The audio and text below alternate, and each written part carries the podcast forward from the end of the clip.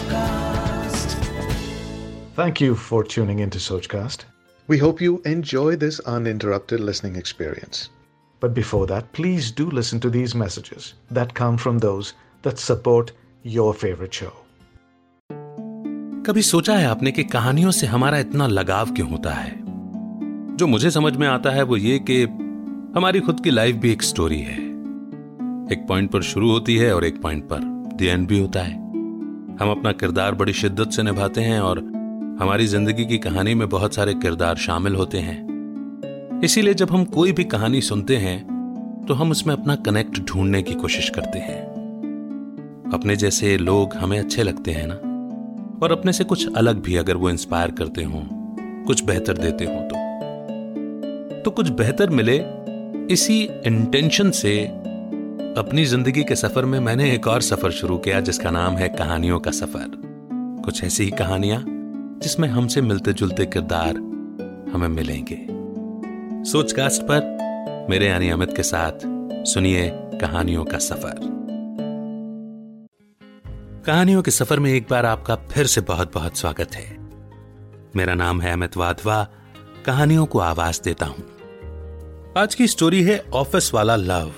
जिसे लिखा है संगम ने। आइए शुरू करते हैं। गलत फहमियाँ इश्क की सबसे बड़ी दुश्मन होती हैं। इन्हें जितनी जल्दी दूर कर लिया जाए, उतना बेहतर होता है। बात पिछले साल मार्च की है। दिल्ली की एक एड एजेंसी में अचानक एक मीटिंग बुलाई गई। अक्सर ऐसे अचानक मीटिंग तब बुलाई जाती थी जब या तो कंपनी को बहुत बड़ा क्लाइंट मिला हो, या किसी एम्प्लॉय को कोई बड़ी जॉब मिल गई हो। और उसने रेजिग्नेशन डाल दिया हो। उस दिन उसमें से क्या होना था, ये किसी को भी नहीं पता था।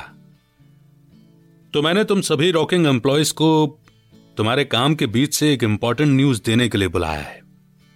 तुम सबका मुझसे, यानी अपने पकाऊ बॉस से पीछा छूटने वाला है। उस कंपनी के बॉस राघव ने यह बात कही तो मज़ाक में थी, लेकिन यह सुनकर सबको शौक लग गया था, क्योंकि राघव जैसा बॉस उन्हें अपनी लाइफ में कहीं नहीं मिला था। Super cool super talented. वो ऑफ़िस में मस्ती और प्रैंक करते हुए एम्प्लॉयज़ को हमेशा खुश रखता। लेकिन आज एम्प्लॉयज़ की आँखें नम होती देख, फाइनली उसने असली बात सबको बताई। अरे, मैं कहीं नहीं जा रहा। मैं तो इस कंपनी का एक एंगल हूँ, रिटायर होकर ही जाऊँगा। एक्चुअली पैंडेमिक को ध्यान में रखते हुए कंपनी ने वर्क फ्रॉम होम का डिसीज़न लिया है। यानी आप सब घर में रहकर बेड पर पड़े हुए अपनी फेवरेट सीरीज़ देखते हुए या पड़ोसन से अखियाँ लड़ाते हुए भी काम कर सकते हैं। रही बात मीटिंग्स की, वो हम ऑनलाइन करते रहेंगे। और कोई मेरी बातों से बोर हो तो अपना माइक ऑफ़ करके मुझे गालियाँ बक सकता है। ये खबर सुनकर ऑफ़िस का माहौल कुछ ऐसा हुआ जैसे सचिन के 200 मारने पर पूरे देश में था। क्योंकि कई लोग अपना घर छोड़कर दिल्ली में रह रहे थे। अब उन्हें वापस अपने घर जाने का मौका मिल रहा था। लेकिन इस बीच एक इंसान था जो बहुत दुखी था। वो था रवि। बाहर से वो खुश रहने की एक्टिंग कर रहा था, लेकिन अंदर से बहुत ही दुखी था। क्योंकि वो जानता था कि वो आज आखिरी बार उस चेहरे को देख रहा था, जो चेहरा कई हफ्तों से उसके जीने की वजह बन चुका था। वो चेहरा था श्रद्धा का। श्रद्धा ने कुछ महीना पहले ही ऑफ़िस ज्वाइन किया था। वो कितनी खूबसूरत थी। वो कितनी खूबसूरत थी, इस पर सबकी अलग अलग राय थी। लेकिन रवि के लिए श्रद्धा इस पूरे कायनात की सबसे खूबसूरत लड़की थी। सिर्फ़ उसकी खूबसूरती का ही नहीं, रवि श्रद्धा की हर बात का कायल था।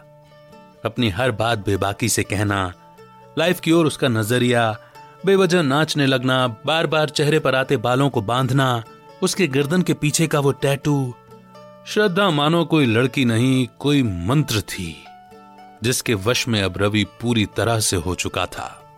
लेकिन रवि को सबसे ज़्यादा प्यार श्रद्धा पर तब आता जब वो कुछ लिखते हुए पेन के पीछे लगा ढक्कन अपने होठों के बीच फंसा लेती और उसके जुल्फ की एक लट उस पेन को छूती। रवि को लगता कि जैसे हज़ारों हाथों ने एक साथ उसे गुदगुदा दिया हो। उसे अपने इंसान बनकर जन्म लेने पर धिक्कार होने लगा। वो सोचता कि काश वो इस पेन का ढक्कन बनकर धरती पर आया होता। तो श्रद्धा के कितने करीब होता। लेकिन मीटिंग के एक दिन पहले कुछ ऐसा हुआ जिसकी वजह से श्रद्धा के पास जाना तो दूर, उससे नज़र मिलाना भी उसके लिए मुश्किल हो गया था। लंच टाइम में ऑफ़िस के सभी मेल एम्प्लॉयज़ कैफेटेरिया में बैठकर बातें कर रहे थे।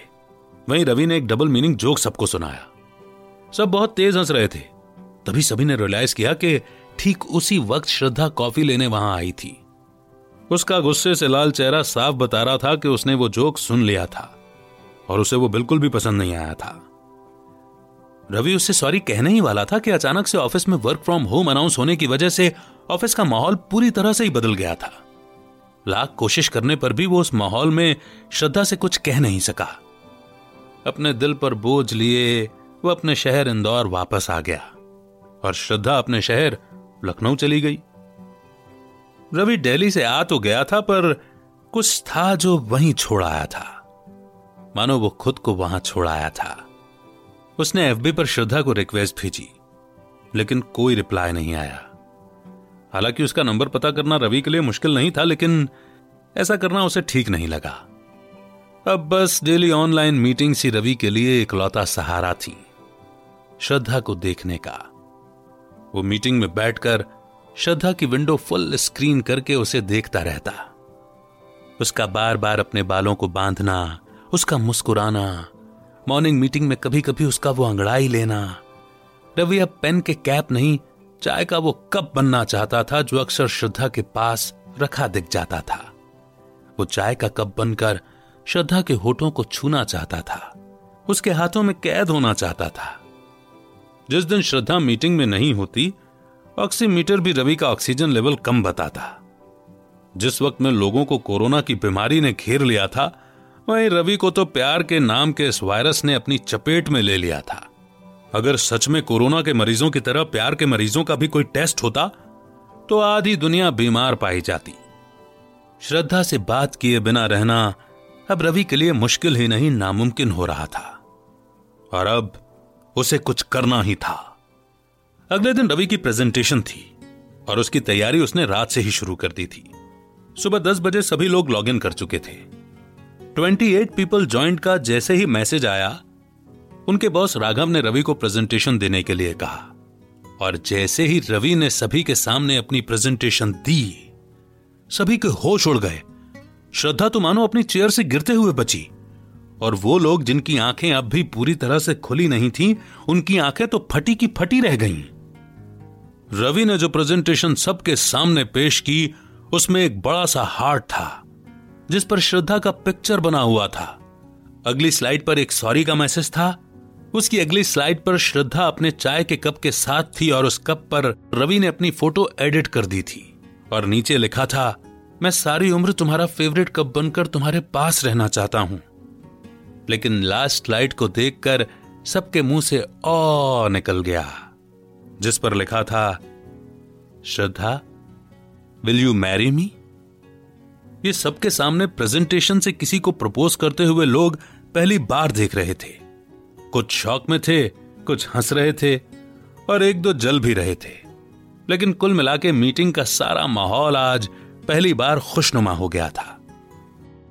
श्रद्धा ने अभी तक कोई जवाब नहीं दिया था। वो शायद अब तक अपने इस मॉर्निंग सरप्राइज़ से उबरी नहीं थी। एक ऑकवर्ड साइलेंस के बाद उनके बॉस राघव, जो कि अक्सर मज़ाक के मूड में ही रहते थे, पहली बार गुस्से में स्क्रीन में रवि को घूरा और श्रद्धा से कहा कि, आखिर करना क्या है? क्या रवि की कंप्लेंट एचआर से की जाए? उसके खिलाफ लीगल एक्शन लिया जाए? लेकिन कहीं ना कहीं शायद श्रद्धा के दिल को रवि का यह आइडिया छू गया था, इसलिए उसने राघव को फ़ोन करके मना कर दिया था। मीटिंग खत्म हुई और अब हर ओर इस नई प्रेम कहानी की ही चर्चा थी। कुछ घंटों बाद खुद को संभालते हुए श्रद्धा ने रवि को फ़ोन किया और उससे पूछा कि, उसने पहले कभी उससे कुछ कहा क्यों नहीं? रवि ने उसे बताया कि, मैं कहने ही वाला था, लेकिन उस दिन मेरे जोक को सुनकर जो गुस्से से तुम्हारा लाल चेहरा हुआ, उसके बाद हिम्मत नहीं हुई। जिसे सुनकर श्रद्धा बहुत ज़ोर से हँसी, बड़ी मुश्किल से हँसी रोककर श्रद्धा बोली मैं गुस्से से लाल नहीं हुई थी। तुम्हारा जोक सुनकर मुझे भी बहुत हँसी आ रही थी। लेकिन इतने लोग थे आसपास तो डबल मीनिंग जोक पर सबके सामने हंसना मुझे थोड़ा अजीब लग रहा था। उसके बाद में अपने डेस्क पर आकर बहुत हँसी थी। ये सुनकर रवि भी ज़ोर ज़ोर से हंसने लगा। दोनों की हँसी मानो चारों ओर फैल गई थी। और उस हँसी के पीछे छुपा प्यार भी।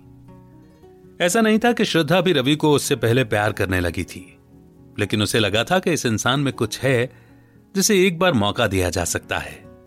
और रवि ने भी उस मौके को गवाया नहीं।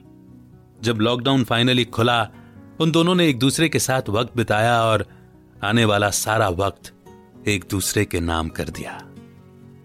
बस, इसी मोड़ पर ही ये छोटी सी प्रेम कहानी यहीं पर समाप्त होती है। लेकिन प्रेम समाप्त नहीं होता।